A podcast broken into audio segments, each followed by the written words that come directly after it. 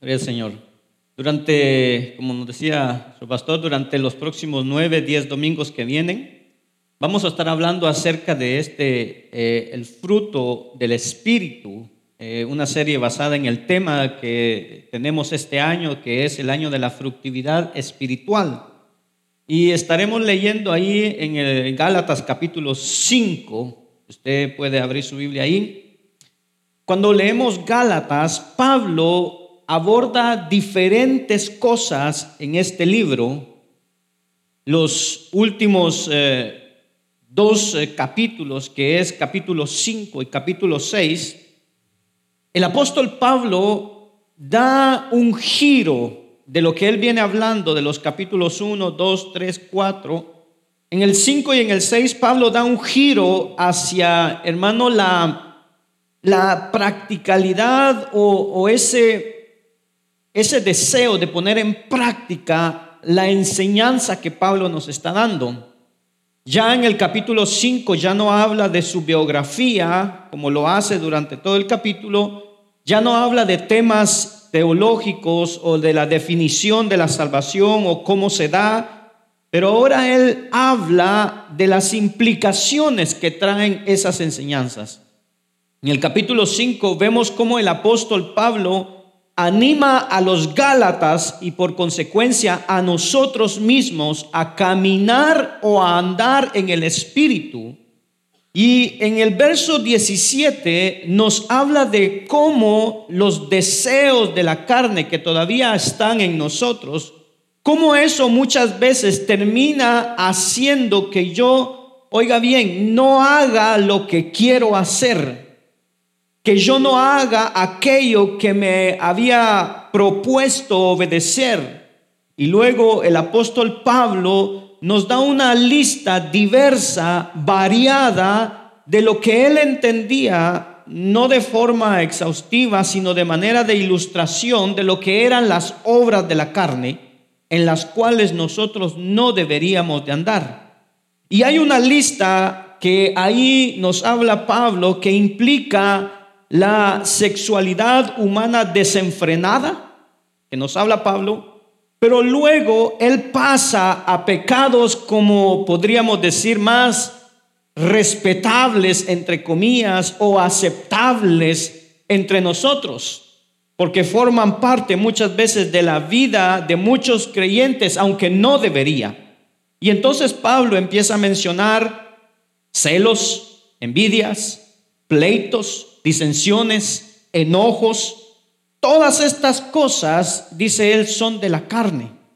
De manera que como el Espíritu vive en nosotros y la carne muchas veces todavía está en nosotros, lamentablemente con cierta regularidad, se da una combinación de obras de la carne que deberían ir menguando, que deberían ir mermando cada vez y el fruto del Espíritu, la obra del Espíritu que debería de ir en aumento en nosotros mientras vamos madurando. Es como si dentro de nosotros hubieran dos árboles distintos, un árbol malo del cual vienen frutos malos, que es la carne, y un árbol bueno del cual es el espíritu y vienen eh, lo que nosotros recibimos, que es frutos buenos. Y esto parece o es, hermano, algo derivado directamente de las palabras de Jesucristo cuando dijo en Mateo, por sus frutos los conocerán o los conoceréis. En otras palabras, podemos ver un árbol o una persona y podemos tener una idea de qué tipo de árbol o qué tipo de persona es, sabiendo los frutos que da. Jesús dice, ¿acaso se recogen uvas de los espinos o higos de los cardos. Así todo árbol bueno da buenos frutos, pero el árbol malo da frutos malos. El árbol bueno no puede producir frutos malos, ni un árbol malo puede producir frutos buenos. Y entonces pudiéramos decir, oiga bien, que todo pensamiento, motivación, conducta que no complace a Dios en cualquier grado es una obra de la carne. No hay otra manera de explicarlo. Y de esa misma forma, cualquier intención, motivación, obra o pensamiento que termina honrando a Dios en cualquier grado es fruto del Espíritu obrando en nosotros. Eso es parte de lo que Pablo está tratando de transmitirnos. Y en muchos pasajes Pablo nos habla, por ejemplo en Romanos 7, 18 dice, porque yo sé que en mí, es decir, en mi carne, ahí directamente hablando, Pablo está consciente y quiere que entendamos, dice, en mi carne no habita nada bueno. La carne no puede producir nunca, jamás. Es imposible que produzca algo bueno. Hasta el punto que dice Pablo, porque el querer está presente en mí, pero el hacer el bien no está. Cuando hago el bien es porque algo ha venido de afuera y me ha empoderado para hacerlo y eso que ha venido de afuera es el Espíritu de Dios en mí pero Pablo dice, pero en mi carne nada bueno hay. De esa misma forma, Pablo se está refiriendo en otros pasajes que vamos a leer rápidamente, se está refiriendo a la obra del Espíritu cuando lo dice en Gálatas 2.20, dice, con Cristo he sido crucificado y ya no soy yo, ya no soy yo el que vive. Y uno se pregunta, ¿cómo es, cómo es que ya no es Él el que vive? Dice, no, ya no soy yo, sino que Cristo vive en mí. Y ahora la vida que vivo en la carne, la vida en la que nosotros vivimos, la vivimos en la carne.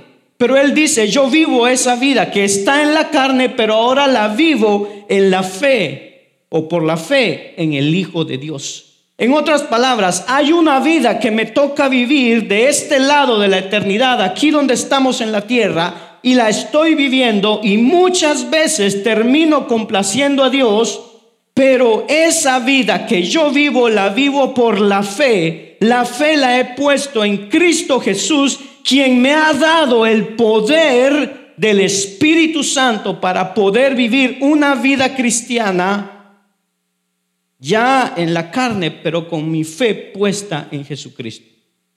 Y que muchas veces pudiera vivir intermitentemente en la carne, pero el Espíritu me hace vivir para Cristo. Pablo dice, yo ya fui crucificado con Cristo, ya no soy yo el que vivo. Esa vida de la carne ya no la llevo yo, ahora Cristo vive en mí. Y él está haciendo referencia directa al poder del Espíritu Santo morando en nosotros. Igualmente, cuando él escribe en Filipenses 4:13, que a todos nos encanta ese verso, todo lo puedo en Cristo que me fortalece. ¿Sí a usted le gusta ese texto? Amén. Obviamente eso no es en la carne. No lo podemos vivir en la carne. Cuando Él les dice a los romanos, en mi carne nada bueno hay, entonces si todo lo puedo en Cristo que me fortalece, ¿cómo es que lo puedo? En el Espíritu por medio del Espíritu. Ahora menciono todo esto para entender cómo Pablo, de mencionar las obras de la carne, ahora pasa a mencionar lo que él llama el fruto del Espíritu. Y vamos a leer juntos Gálatas 5, 22, 23. Y vemos en los versos anteriores que la lista de, era de las obras de la carne.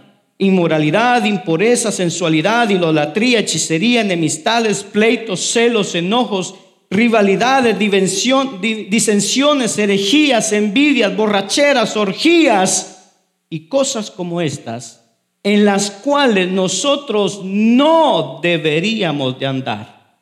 E inmediatamente después Pablo dice, pero, este es el contraste, está la palabra comparativa. Estas son las obras de la carne, pero, dice él, el fruto del Espíritu es amor, gozo, paz, paciencia, benignidad, bondad, eh, fidelidad, mansedumbre, dominio propio. Y escuche esto, porque en los otros capítulos del Gálatas 1, Gálatas, él venía hablando de la ley, de la ley y la ley, pero ahora dice aquí, contra tales cosas no hay ley. Verso 24, pues los que son de Cristo Jesús han crucificado la carne con sus pasiones y deseos. Esto es otra vida. Es otra cosa de lo que vemos en los versos anteriores. Incline su rostro, vamos a orar y pedirle al Señor que hable a nuestras vidas. Padre que estás en los cielos. Amén y amén. Y puede repetir después de mí, ser de bendición en donde quiera que estemos. Es el propósito de Dios por el cual nacimos. Amén. Ustedes es bendición. Amén. Y somos llamados a ser de bendición. Le ruego por favor que apague su celular o lo ponga en vibración para que no moleste durante la predicación. El resumen de esta enseñanza dice así. La marca distintiva de un hijo de Dios es su capacidad de amar a otros, incluyendo a sus enemigos. La cruz es la mejor definición de amor. Y quisiera en esta mañana básicamente abordar dos temas. Número uno, ¿qué es el fruto del Espíritu? Porque esa es la primera frase del verso 22. Dice, pero el fruto del Espíritu es. Y luego lo que Pablo hace es que lo caracteriza, pero necesitamos entender mejor eso. ¿Qué es el fruto del Espíritu? ¿Cuáles son las implicaciones de que ese fruto esté conmigo o no esté conmigo. Y número dos, vamos a tomar esa, de esas nuevas virtudes que forman parte del fruto del Espíritu, vamos a tomar la primera, que es el amor. Y de esta manera entonces voy a empezar con la frase, el fruto del Espíritu, ¿qué es? Y entonces le voy a proponer que el fruto del Espíritu es una virtud o conjunto de virtudes que el Espíritu Santo desarrolla en nosotros que reflejan el carácter de Cristo y que nos permiten vivir la vida cristiana más plena. El fruto del Espíritu es un conjunto de virtudes que el Espíritu Santo desarrolla en nosotros, que reflejan, oiga bien, esas virtudes reflejan el carácter de Cristo y que cuando yo las tengo me permiten vivir la vida cristiana más plena. La pregunta es, para no dejar nada en el aire, ¿qué significa vivir una vida cristiana más plena?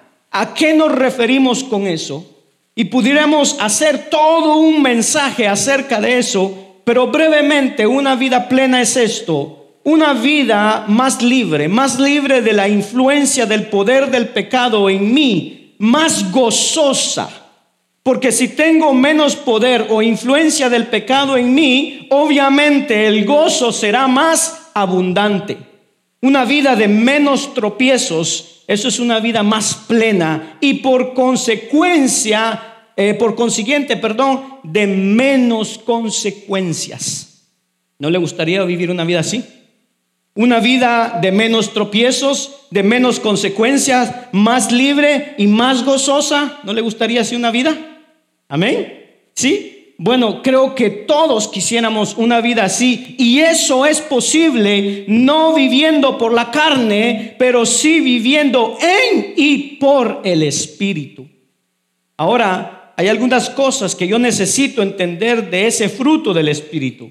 El fruto del Espíritu se desarrolla en nosotros en la medida en que nosotros obedecemos la palabra. De manera que yo tengo un rol en esos frutos para que esos frutos aparezcan en mí. Y esa es la anotación número uno con relación al Espíritu. ¿Cómo se forma? ¿Cómo se desarrolla? ¿Cómo surge? ¿Cómo yo luzco? ¿Cómo aparecen en mí? Bueno, yo necesito comenzar a obedecer la palabra de Dios. Escuche bien, la obediencia acelera el desarrollo del Espíritu Santo en nuestras vidas. Note bien, dije, lo acelera. ¿Por qué lo digo de esta manera? Porque el fruto del Espíritu Santo mora en mí y de alguna manera lo voy a ir produciendo, hermano, a las buenas o a las malas. Pero siempre se va, será para lo bueno. La pregunta es, hermano, si yo quiero ir a Nínive en el barco o en la ballena. Pero el Espíritu Santo me está tratando de llevar a un lugar de una manera u otra. Pero se puede acelerar en mí por medio de la obediencia a la palabra. Es imposible desarrollar, hermano, el fruto del Espíritu sin el uso de la palabra de Dios en mi vida. Es imposible, eso es imposible. Poca palabra, poco fruto, mucha palabra aplicada. Y subraye eso, aplicada, mucho fruto. Esta palabra que nosotros tenemos, la Biblia, es la semilla. No solamente la semilla que da origen a la vida eterna, sino que es la semilla que sigue cultivando la vida eterna que me han entregado. Si la palabra es la semilla, ¿quién piensa que es la tierra? Nosotros. ¿En dónde la siembran? En nosotros. ¿Y quién es el jardinero? El Espíritu Santo. La semilla, la tierra y el jardinero. Ahora escuche bien, porque las circunstancias a través de las cuales yo tengo que atravesar, sobre todo las cuales el Espíritu Santo me lleva, no forzosamente, pero sí intencionalmente, esas circunstancias son el abono para la producción del fruto del Espíritu. Aquel desierto que pasamos, el fuego, el calor, la carencia, la soledad, el rechazo, el desprecio.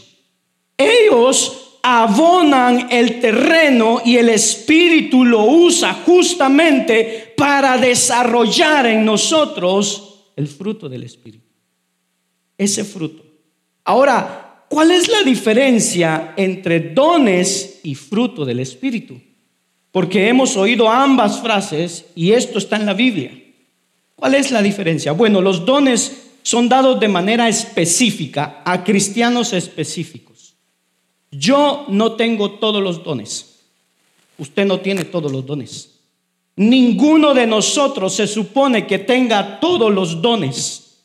De manera que conforme a su llamado le son dados los dones.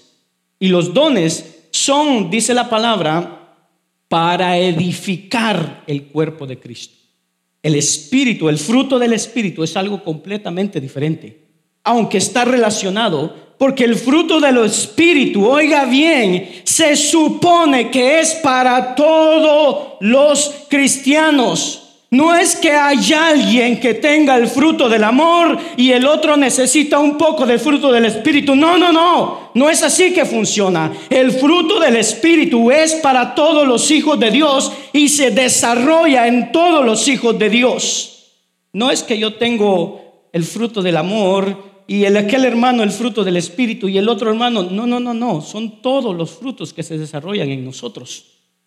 Los dones son específicos y unos lo tienen y otros no. Aunque el fruto del Espíritu me permite vivir la vida cristiana, no es tan específico como los dones.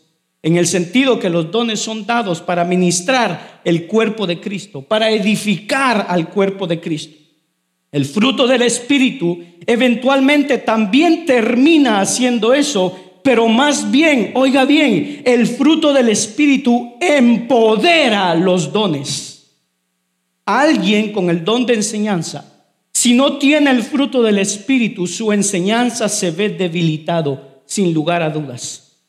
En la medida en que el fruto del Espíritu está presente en esa persona que tiene el don de enseñanza, en esa misma medida entonces su don se ve empoderado por el Espíritu Santo, por el fruto del Espíritu. De manera que esto es algo esencial, el que usted y yo tengamos el fruto del Espíritu en nuestras vidas es algo vital para nosotros. Y como acabamos de mencionar, nosotros somos la tierra donde la semilla es plantada. Pero esa tierra, usted y yo, Podemos ser muy fértil o podemos ser de mala calidad. Una tierra fértil puede producir al 60 por 1, 70 por 1, al 100 por 1. Una tierra de mala calidad, que todavía estoy hablando de cristianos, ¿ah? porque no estoy hablando de inconversos, de cristianos. Porque el fruto del Espíritu solo se puede dar en cristianos. Una persona de afuera no puede tener el fruto del Espíritu. Sí, pero Él es bondadoso, le tiene... No, no, eso no es fruto del Espíritu. Pero quizá un cristiano o una tierra de mala calidad puede producir al 30 por 1 o al 10 por 1. Entonces, ¿qué es una tierra fértil? Una tierra fértil es un cristiano, escuche, sumiso, humilde, obediente o dispuesto a obedecer.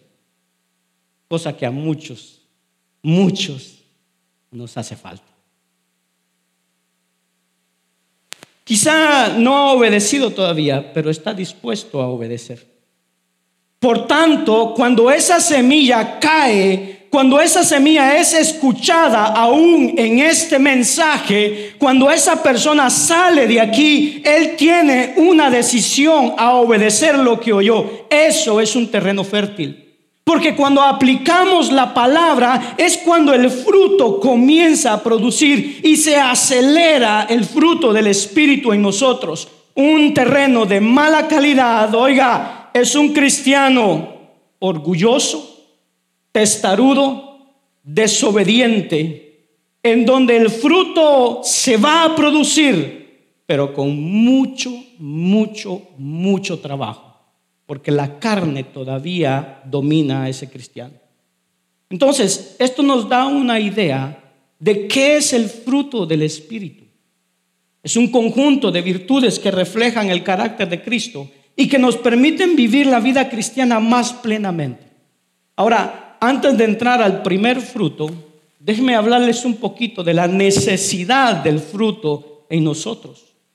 Nosotros debemos de ver el fruto del Espíritu como un regalo de Dios, algo que Dios da a sus hijos, para que nosotros podamos no solamente complacerlo a Él y reflejarlo a Él, sino para que nosotros podamos vivir con más libertad, como ya lo mencionamos. Entonces, en ese sentido, escuche bien, no cultivar el fruto del Espíritu es como despreciar el regalo que Dios quiere darnos. No cultivar el fruto del Espíritu es como decirle a Dios, Señor, yo sé que tú quieres darme amor, pero no lo quiero. Señor, yo sé que tú quieres darme gozo, quieres darme paz, quieres darme bondad, benignidad, pero ¿sabes qué? Yo estoy bien así. El fruto del Espíritu es vital, porque usted recuerda que Jesús dijo, hermano, que su carga es ligera y su yugo es liviano. ¿Usted recuerda esa parte? Sin el fruto del Espíritu, hermano, la, carga ni es ligera ni es liviana. De hecho, los mandamientos de Dios se hacen gravosos, literalmente. En ausencia del fruto del Espíritu, los mandamientos son gravosos. Una cosa presupone a la otra en la vida cristiana. Ahora, oiga, la presencia o el desarrollo del Espíritu, del fruto del Espíritu, glorifica a Dios. Pero no solamente glorifica a Dios, sino que complace a Dios. Jesús dijo, en esto es glorificado mi Padre, en que llevéis mucho fruto. Incluye el fruto del Espíritu. Y recuerda que estamos hablando de las implicaciones del fruto que esa es la frase con que empieza el texto. Entonces no podemos vivir el Evangelio en la vida cristiana sin el fruto del Espíritu. Eso no se da. Es una imposibilidad, hermano, aunque nos llamemos cristianos y que no desarrollemos en nuestra vida el fruto del Espíritu. Es ese fruto del Espíritu, o mejor dicho, el fruto del Espíritu, oiga bien, es el resultado de la llenura del Espíritu. La llenura del Espíritu se traduce en fruto del Espíritu y la llenura del Espíritu es el resultado de una vida rendida a Dios y de una vida inmersa en la palabra de Dios. Una vida rendida a Dios y una vida inmersa en su palabra resulta en la llenura del Espíritu Santo y la llenura del Espíritu Santo resulta en el fruto del Espíritu Santo y el fruto del Espíritu Santo resulta en la posibilidad de vivir el Evangelio en la vida cristiana diaria. ¿Se da cuenta de la necesidad de ese fruto en usted y en mí? ¿Por qué nos cuesta muchas veces obedecer a la palabra? ¿Por qué nos cuesta vivir el Evangelio?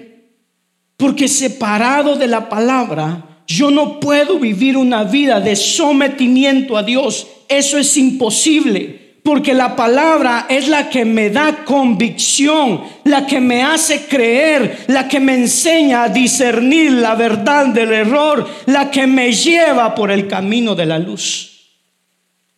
Y ahora podemos ver la necesidad del fruto, la necesidad de la llenura y la necesidad de la palabra para vivir el Evangelio. Ese Evangelio del cual hablamos tiene que hacerse vida en nosotros. Tiene no solamente que ser entendido, hermano, para poder ser explicado, tiene que hacerse vida en nosotros. Y Dios es complacido cuando nos ve vivir el Evangelio y no solamente recitar el Evangelio. Ahora, Dios nos regaló el fruto del Espíritu para que yo pueda, hermano, tener todas mis relaciones en su lugar.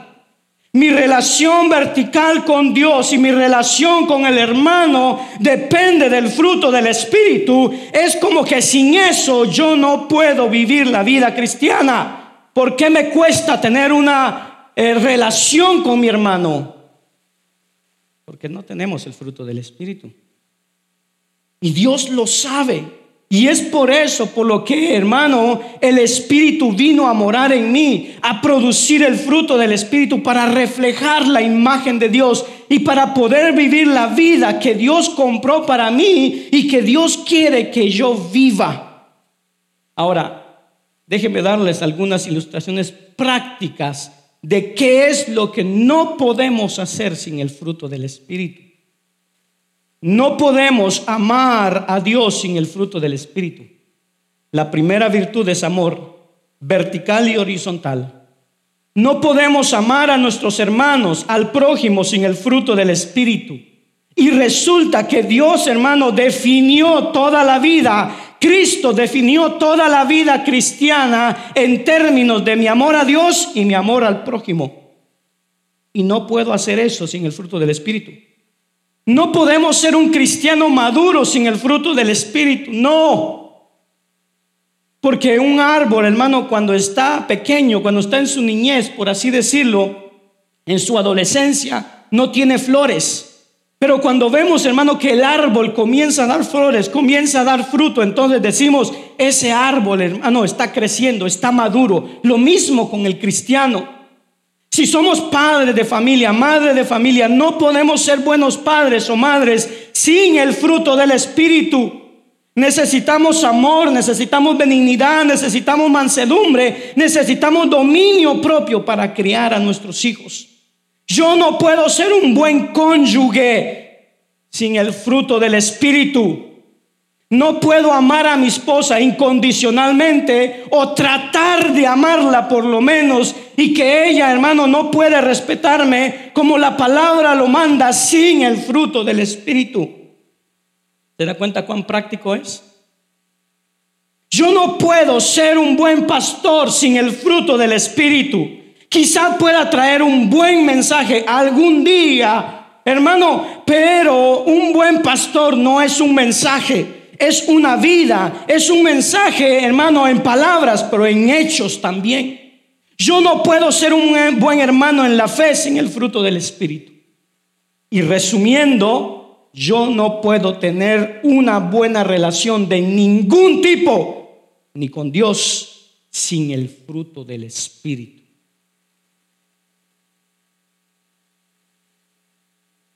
¿Cómo es que no voy a dedicar mi vida a cultivarlo y desarrollarlo cuando todo en mi vida depende de que eso esté presente en mí y que se esté desarrollando.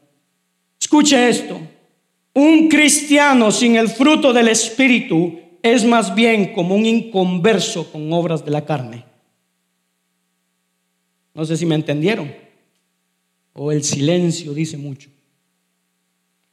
Pero un cristiano sin el fruto del Espíritu, después de un tiempo, porque un recién convertido es otra cosa, pero un cristiano después de un tiempo sin el fruto del Espíritu, luce más como un inconverso con obras de la carne. El fruto del Espíritu habla de dos cosas.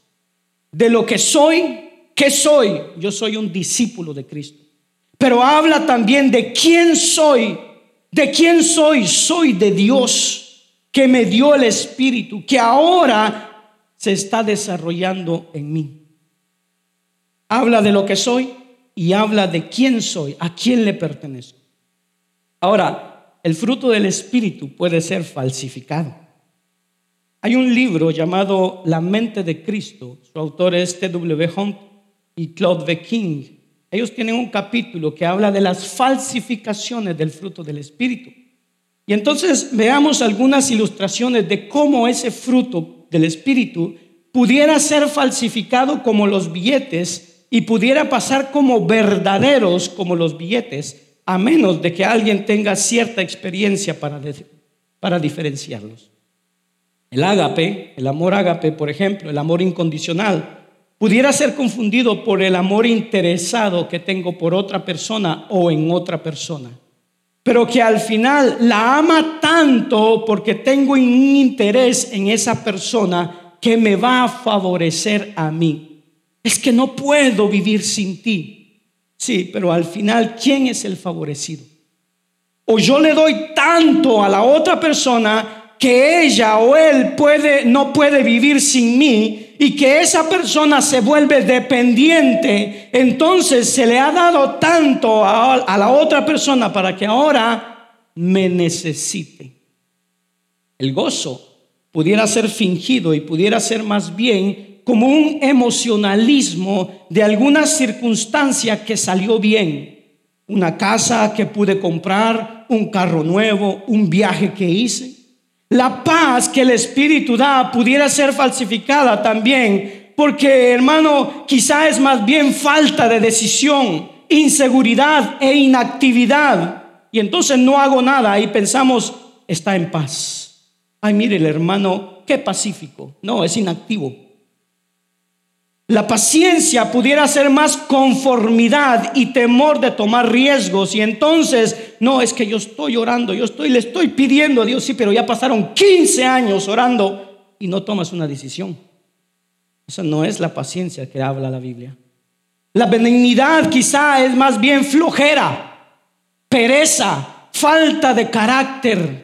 La bondad pudiera ser enmascarada y ser más bien una actitud para obtener un beneficio del otro. Gente que es bondadosa con fulanito, pero fulanito representa algo que yo puedo obtener el día de mañana, ya sea una posición, una recomendación, su aprobación o dinero.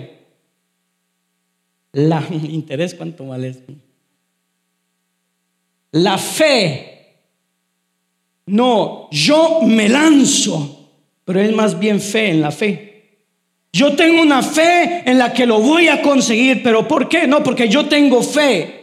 Entonces esto puede lucir como un fruto del Espíritu, pero no lo es. Y hermano, y a medida que vayamos desarrollando, quizás vamos a entenderlo un poquito más. La mansedumbre quizás es cobardía. Quizá no tengo las agallas para enfrentar algún problema, algo, y parecería que es mansedumbre, pero no. Es una falta de valor cristiano que el Espíritu vino a darnos a nosotros, un espíritu de valentía. Y el dominio propio quizás sea una restricción de cosas, hermano. Oiga, que no estoy haciendo en frente de personas porque no me conviene que las vean.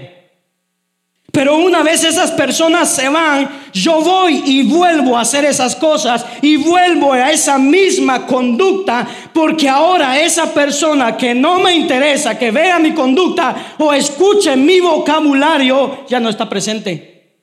Entonces no es dominio propio. ¿Se da cuenta de cómo podemos falsificar el fruto del Espíritu? ¿Cómo se falsifican los billetes? Y es muy importante que eso lo podamos ver y comprender, hermano, porque puede ser que yo mismo pudiera descubrir que tenía algo falsificado y que me había engañado a mí mismo. Y con esto, hermano, eh, estamos falsificando lo que es el fruto del Espíritu. Y aquí entonces quería cubrir lo que es el fruto del Espíritu la necesidad de desarrollar y lo que son las falsificaciones del fruto. Y ahora quisiera que veamos, en el tiempo que nos queda, la primera virtud del fruto descrito por Pablo, que es el amor. Y tal vez algunos pensarán, otra vez vamos a hablar del amor, pero si el amor de Dios es infinito, ¿hasta cuándo tendríamos que hablar del amor? Hasta que estemos en la gloria, hermano. ¿Y por qué tenemos que seguir hablando de eso? A Moody, predicador, le hicieron la, misma pregunta. Porque dice que él cada vez que terminaba sus prédicas siempre hacía un llamado a las personas a la salvación y la necesidad de, de, que debemos nacer de nuevo. Y un día se le acercó a alguien y le dijo, pastor, pero usted ¿por qué siempre habla de que hay que nacer de nuevo?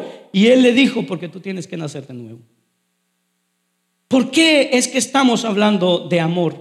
Porque usted y yo debemos de aprender a amar. Entonces, ¿qué es el amor? Y voy a dar una definición que no es la definición, porque no creo que exista tal cosa, pero es una definición al pensar en Cristo y cómo Él quiere que yo sea o que yo vea eso en mí.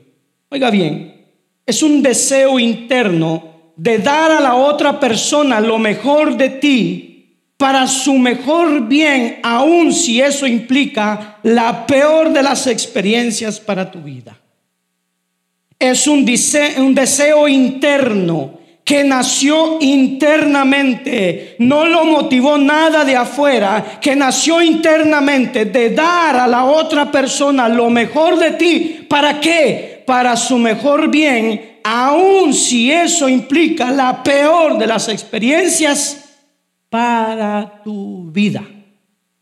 Y ahora diga, ouch.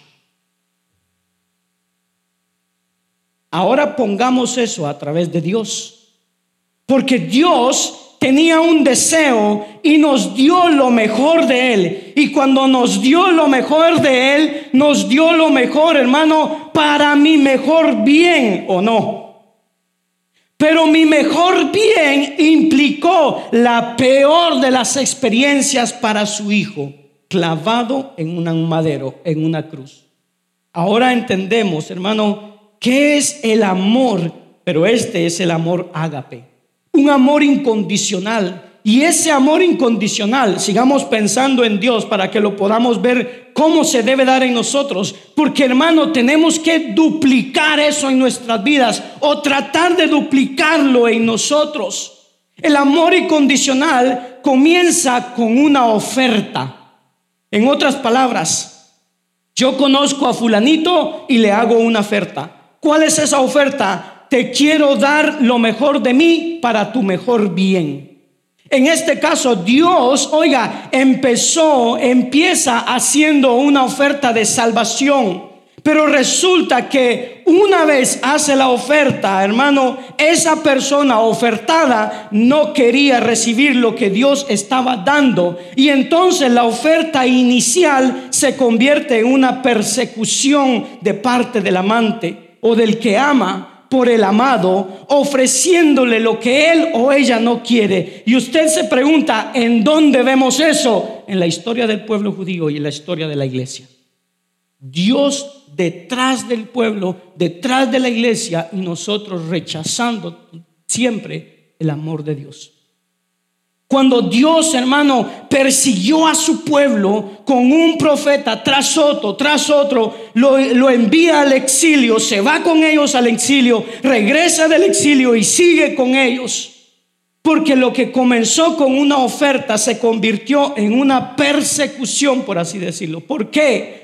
Porque el que ama, oiga bien, el que ama está convencido de que este mejor bien lo estoy rechazando porque no entiendo lo que estoy recibiendo. Y así amó Dios.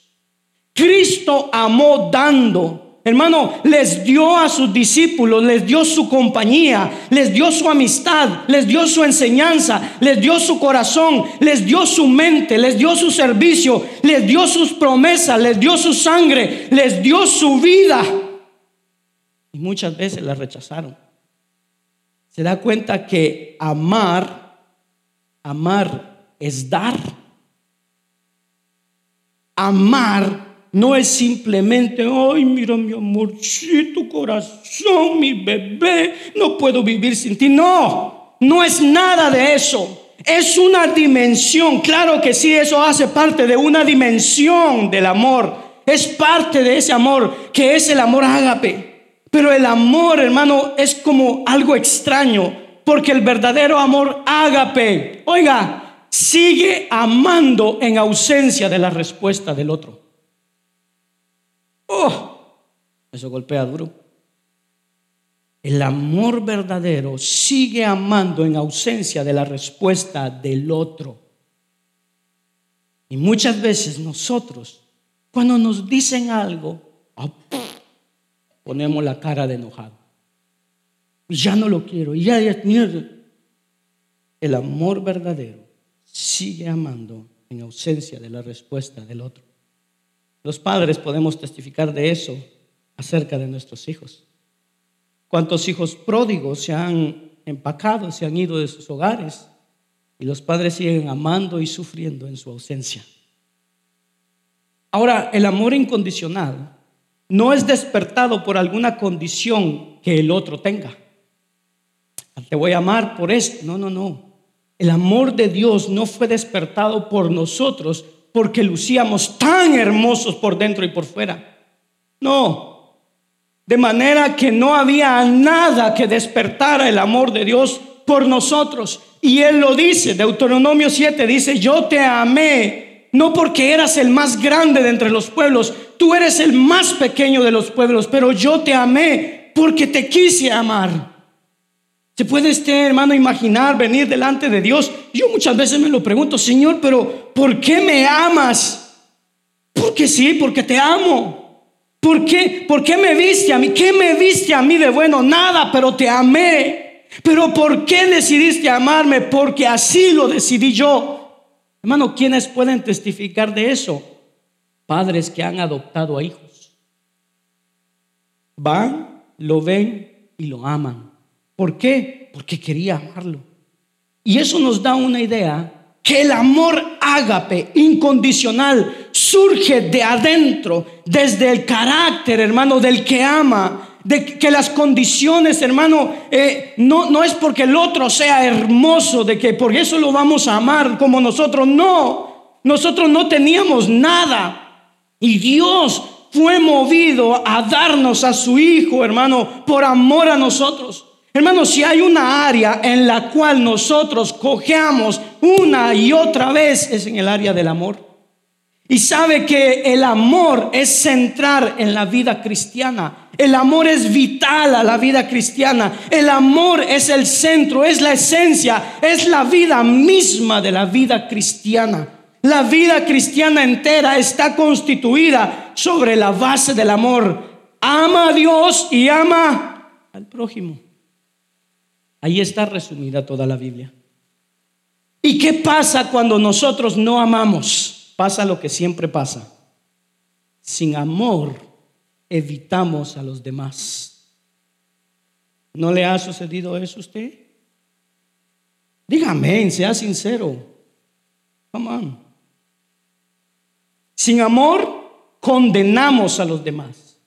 Acusamos a los demás nos no servimos a los demás, nos dividimos del resto, nos alejamos del resto del mundo o de todo el mundo. Sin amor nos denunciamos los unos a los otros, nos mordemos los unos a los otros, nos despreciamos los unos a los otros. No cuidamos al que necesita.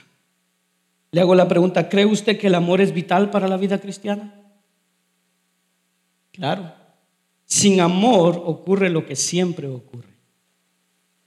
Aaron Menikoff escribió un libro que se llama Character Matters o El carácter importa. Y él habla que el amor tiene dos enemigos, el orgullo y el egoísmo.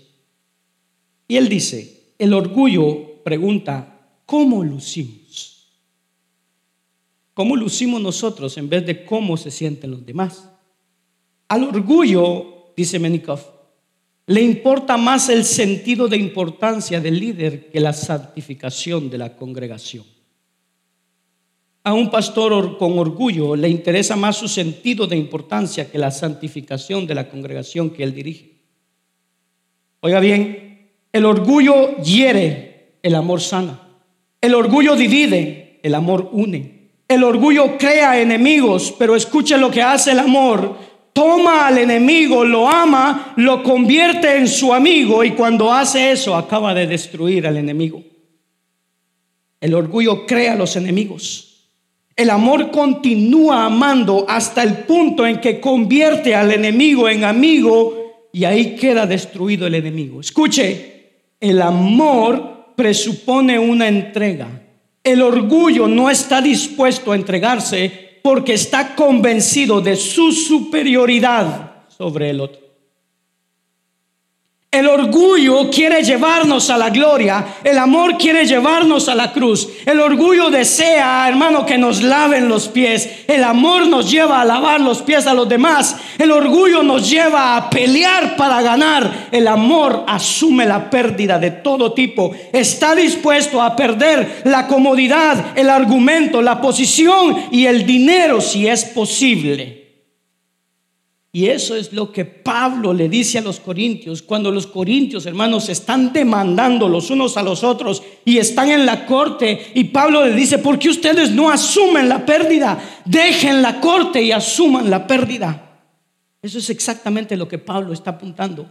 Entonces el orgullo es un enemigo del amor y el otro enemigo es el egoísmo.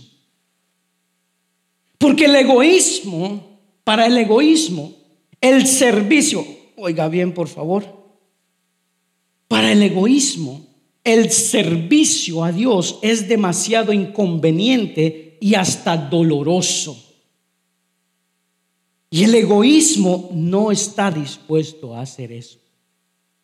Pero el amor dice que no busca lo suyo. Mientras mi egoísmo está pensando en mi tiempo, en mi comodidad, en mi conveniencia, en mi lugar, en mi satisfacción. Pero 1 Corintios 13:5 dice que el amor no busca lo suyo. El egoísmo no sabe amar porque el amar a una persona, hermano, eh, el egoísta ama a una sola persona, a sí mismo. Tiene dificultad de amar. No quiere aprender a amar porque amar se aprende. No quiere aprender a amar, no quiere dar para amar. Por tanto, el egoísmo como el orgullo son obras de la carne y no fruto del Espíritu. Ahora escuche bien esto. Escuche bien. Antes de Cristo ascender a lo sumo, Cristo tuvo que descender hacia nosotros. Primero en un vientre, después en un pesebre, después en una cruz, luego en una tumba y después Él ascendió a lo sumo. Esto nos enseña que en el reino de los cielos el camino hacia arriba es hacia abajo. Y que no hay corona sin cruz ni para la segunda persona de la Trinidad.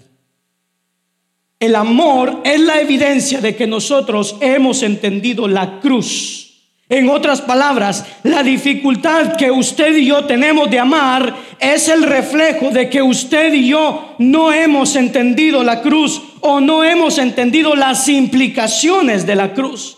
Quizá la entendimos porque dijimos, bueno, sin la cruz no puedo ser salvo. Sí, pero la cruz no se detiene ahí, porque la cruz fue la cruz de Cristo para nosotros. Y luego ese Cristo me dijo, ahora toma tu cruz y sígueme.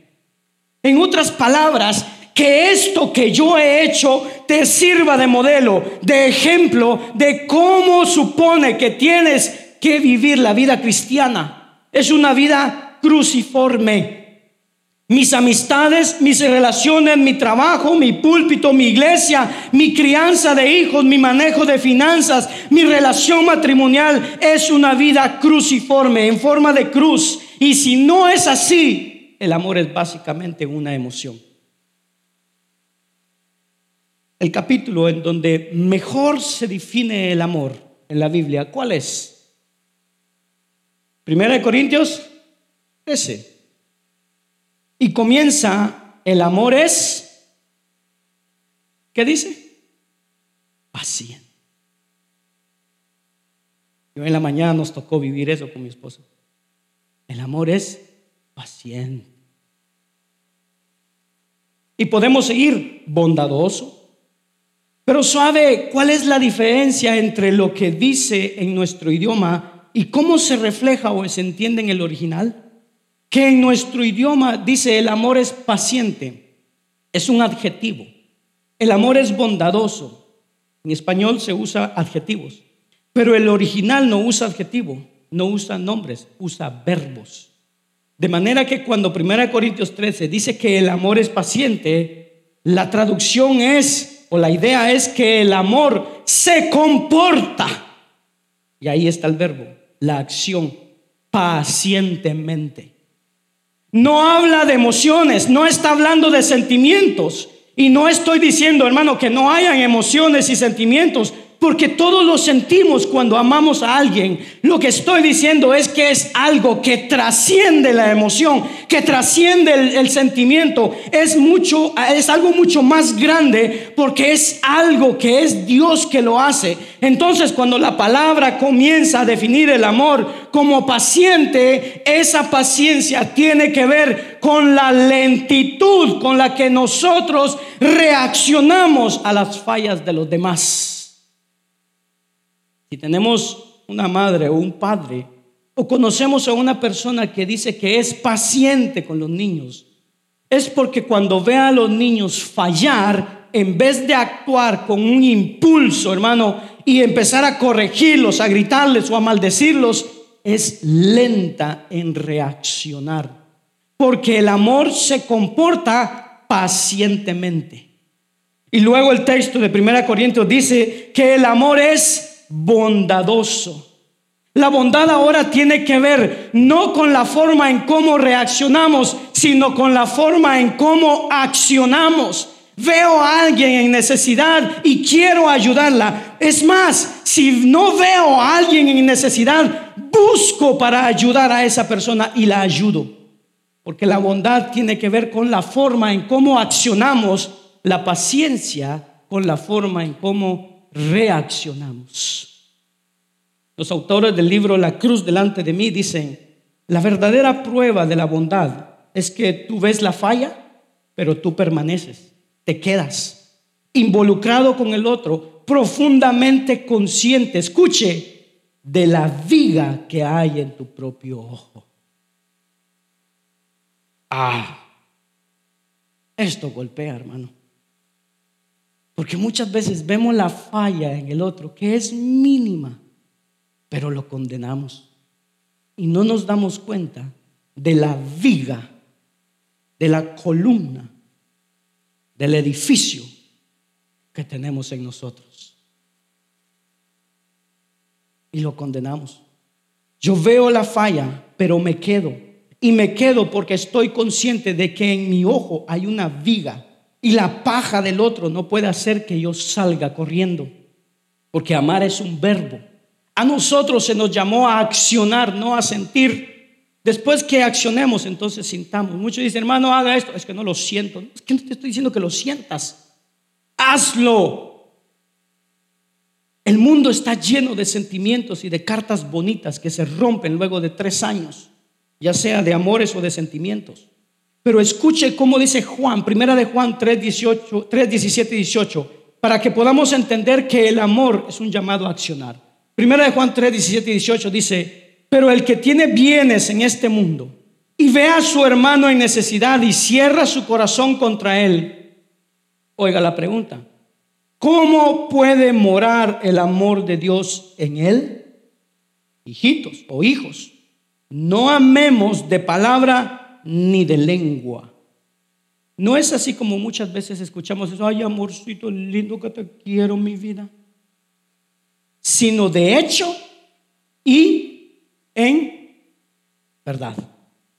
En otras palabras, muéstrame con hechos lo que dices en palabras. Mi llamado es a acción, no a la mucha palabrería. Bla, bla, bla, bla.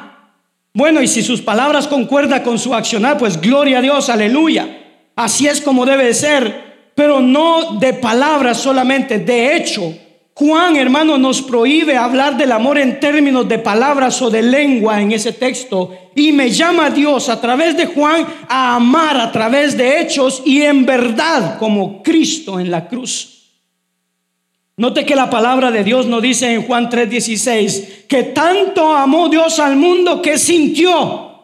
No, no, no. Tanto amó Dios al mundo que accionó, que dio. Pero cuando Dios dio, dio lo mejor de sí a su Hijo unigénito, fue para el bien del otro, para que aquel que en Él crea no se pierda, para el mejor bien del otro.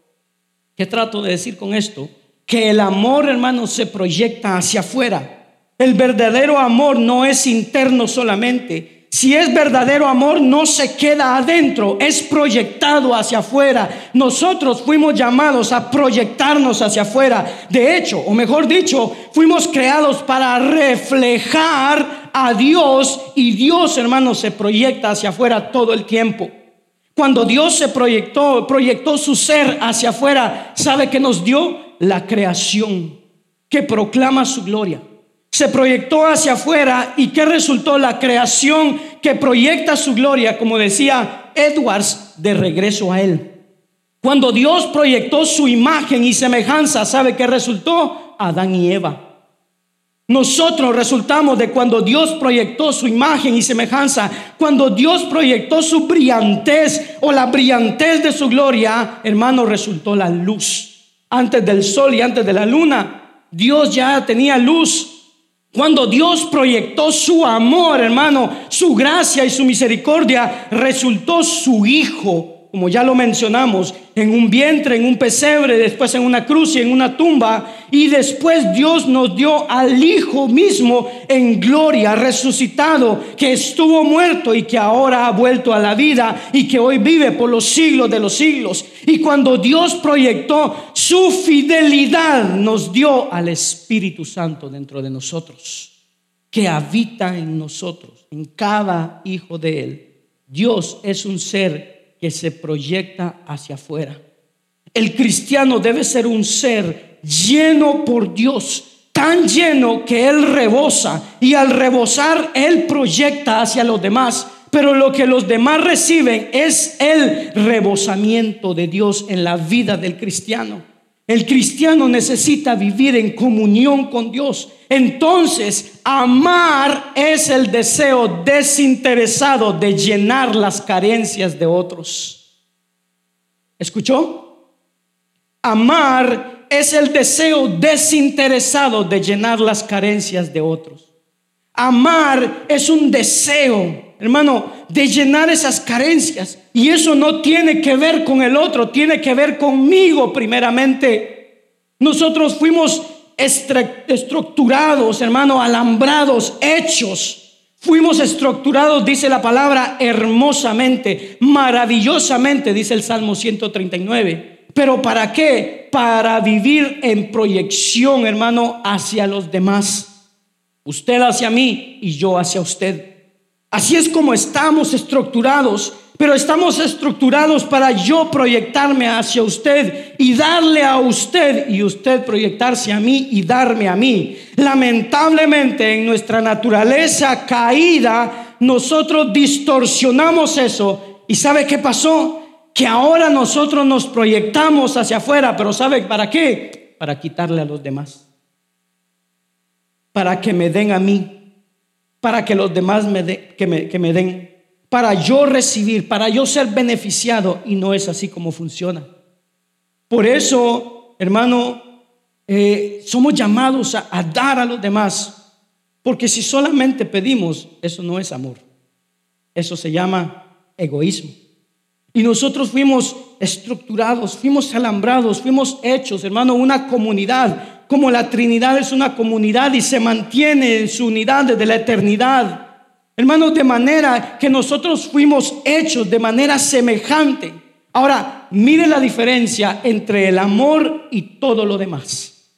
Imagine que de este lado, del lado derecho, vamos a poner el amor. Imagine una balanza, vamos a poner el amor, pero el amor lo vamos a dejar aquí solo. Y de este otro lado vamos a poner la venganza, el rencor, la falta de perdón, la crítica, la condenación, la murmuración, la calumnia, el juicio, la maquinación, la manipulación. Nada de esto corresponde al amor, absolutamente nada. Entonces, en esta balanza imaginaria, ¿qué sigue aquí? Bueno, aquí, de este lado, sigue el orgullo, el prejuicio, el egocentrismo, el sentimiento de superioridad, la autojustificación, la comodidad, el creerme merecedor. Hermano, el creerme mejor que el otro y del otro lado está solamente el amor. De manera que esto es como el amor no se comporta y esto es como el amor se comporta. Está solo. Es una categoría por sí sola. Y menciono todo esto por una razón. Y es que todo lo que está aquí, de este lado de la balanza, es precisamente todo lo que me impide amar. Por eso decía, hermano, que el amor lo podemos cultivar, se aprende, se crece, o si no, no fuera el fruto del Espíritu. Si hermano se, se desarrolla, pero necesito amar, no solamente para reflejar a Dios, sino para complacer a Dios. Pero mire lo que nos dice 1 Juan 4:20. Mire lo que le dice. Si no amo a mi hermano a quien he visto, no puedo amar a Dios a quien no has visto. Entonces, ¿cómo vivo la vida cristiana si no amo a Dios? Si no amo a Dios, no amo a mi hermano. Y muchos podrían decir, no, yo sí amo a Dios. ¿Por qué? Porque yo ofrendo, porque yo diezmo, porque yo vengo a la iglesia. Pero si no amo a mi hermano, eso es una, evidencia de que no amo a Dios. Uy, quedé feo para la foto. ¿eh? Entonces, ¿cómo amo?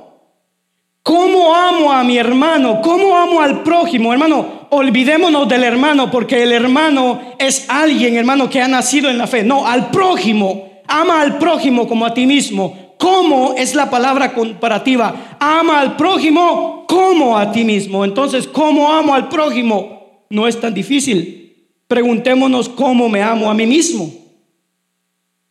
¿Por dónde comienzo? Bueno, primero tengo que amar a Dios. Ok, está bien, yo amo a Dios. Luego me voy a amar a mí mismo. Sí, está bien. Bueno, ¿y ahora cómo amo al prójimo? Bueno, déjeme darle algunas ilustraciones. Nosotros tratamos de llenar nuestras propias necesidades. Hagamos eso con el prójimo. Y esa me la puso difícil, ¿verdad? Es que, pastor, yo vivo muy ocupado. Sí, ocupado cuando se trata del otro, pero no cuando se trata de ti. Usted no se condena, usted no se critica, usted no se difama, hermano, usted no no, no se calumnia a sí mismo. Usted no expone sus faltas. Bueno, tratemos así al prójimo. Usted es paciente con usted mismo, ¿o no? Hermano, usted y yo nos pasamos de pacientes con nosotros mismos. Seamos pacientes con el prójimo. Usted cuida de usted mismo, trate de cuidar del prójimo. Usted no se rechaza a sí mismo, bueno, no rechace al prójimo. ¿Sigo o está bien con eso? Esas son ilustraciones. Pero mientras yo esté buscando lo mío, mi espacio, mi tiempo, mi necesidad, mi comodidad, mis intereses, así no puedo amar. Nosotros de manera conveniente hemos definido al prójimo. ¿Se acuerda del samaritano, hermano, que se paró eh, un momento cuando iba en el camino y ayudó al herido que estaba en el camino que estaba tirado. Y dice que pasó el levita, pasó el sacerdote y ellos no hicieron nada. Y Cristo vino y usó esa parábola para ilustrar quién era el prójimo, porque supuestamente los fariseos no sabían quién era el prójimo, como nos pasa a nosotros, aunque está enseñado desde Levítico. Entonces déjeme decirle algo, nosotros amamos al prójimo, pero mire cómo lo amamos. Nosotros amamos al prójimo que piensa como yo. Amamos al prójimo que acepta mis ideas. Amamos al prójimo que se somete a mí o a mi liderazgo. Amamos al prójimo que me sigue. Amamos al prójimo que hace que me hace sentir bien y que me reconoce. Amamos al prójimo que me aplaude. Amamos al prójimo que no interfiere con mis planes. Ese prójimo es nice. Es nice amar a ese prójimo. ¿O no? El problema es que no fue a esos prójimos que fuimos llamados a amar. No, especialmente me llamaron a amar a los que no piensan como yo, a los que no me aceptan, a los que no obedecen, a los que no tienen mis mismas ideas, a los que me rechazan, a los que pasan enfrente tuyo, hermano, y ni te saludan, ni te voltean a ver, te ignoran y se creen la última Coca-Cola del desierto. A esos me llamó Dios a amar. Porque cuando Cristo me llamó a amar, mire lo que dijo en el Sermón del Monte, Mateo 5:43. Mire lo que dice. Ustedes, no dice Michelle, dice Mateo, Mateo 5:43, dice, ustedes han oído que se dijo, oiga bien, amarás a tu prójimo y odiarás a tu enemigo. Ahí decimos amén todos, ¿verdad? Eso nos encanta. Pero yo les digo, amen a sus enemigos. ¡Ey, momento! No es así la cosa. Amen a sus enemigos y oren por los que los persiguen. ¿Por qué es que Dios quiere que ame a mis enemigos? No entiendo. A ver si, si se hace mi amigo y destruyo al enemigo. Sí, pero es algo más. Escuche, verso 44. Pero yo les digo, amen a sus enemigos y oren por los que los persiguen. ¿Para qué? Esa es una frase que me dice la razón. Para que ustedes sean hijos de su Padre que está donde? En los cielos, porque Él hace salir el sol sobre malos y buenos y llover sobre justos e injustos. Wow.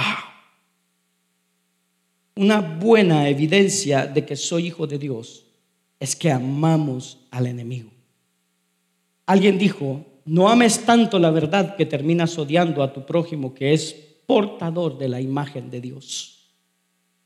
Es como que no tiene sentido.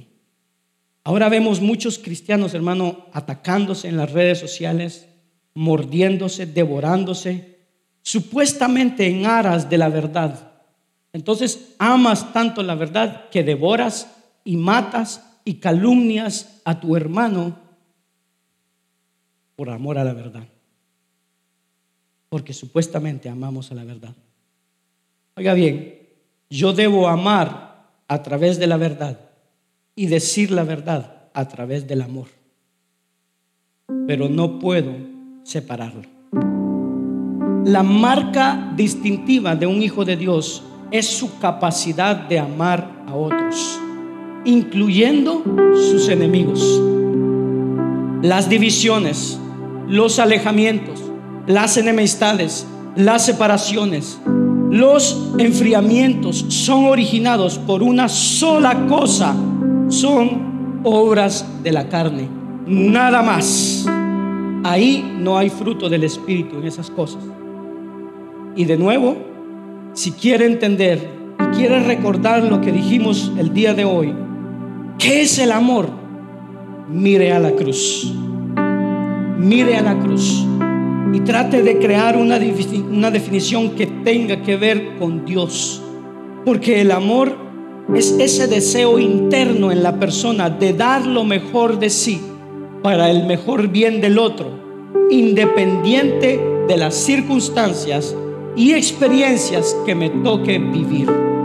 Y Cristo puso eso en despliegue en la cruz. Termino con esta cita de Jonathan Edwards que dice, el amor de Cristo fue de tal manera que se gastó a sí mismo por nosotros. Su amor no consistió meramente en sentimientos, ni en esfuerzos ligeros, ni en sacrificios pequeños sino que mientras que nosotros éramos sus enemigos, aún así, Él nos amó de tal manera que tuvo un corazón para negarse a sí mismo y asumir los esfuerzos más extraordinarios y pasar por los peores sufrimientos para beneficio nuestro. Él renunció a su propia comodidad y tranquilidad en interés y honor y riqueza, y se hizo pobre y despreciado, y no tuvo dónde descansar su cabeza, y lo hizo por nosotros. Eso es el amor. Ese es el fruto del Espíritu, que es el amor. Póngase de pie, hermanos. Señor, gracias te damos,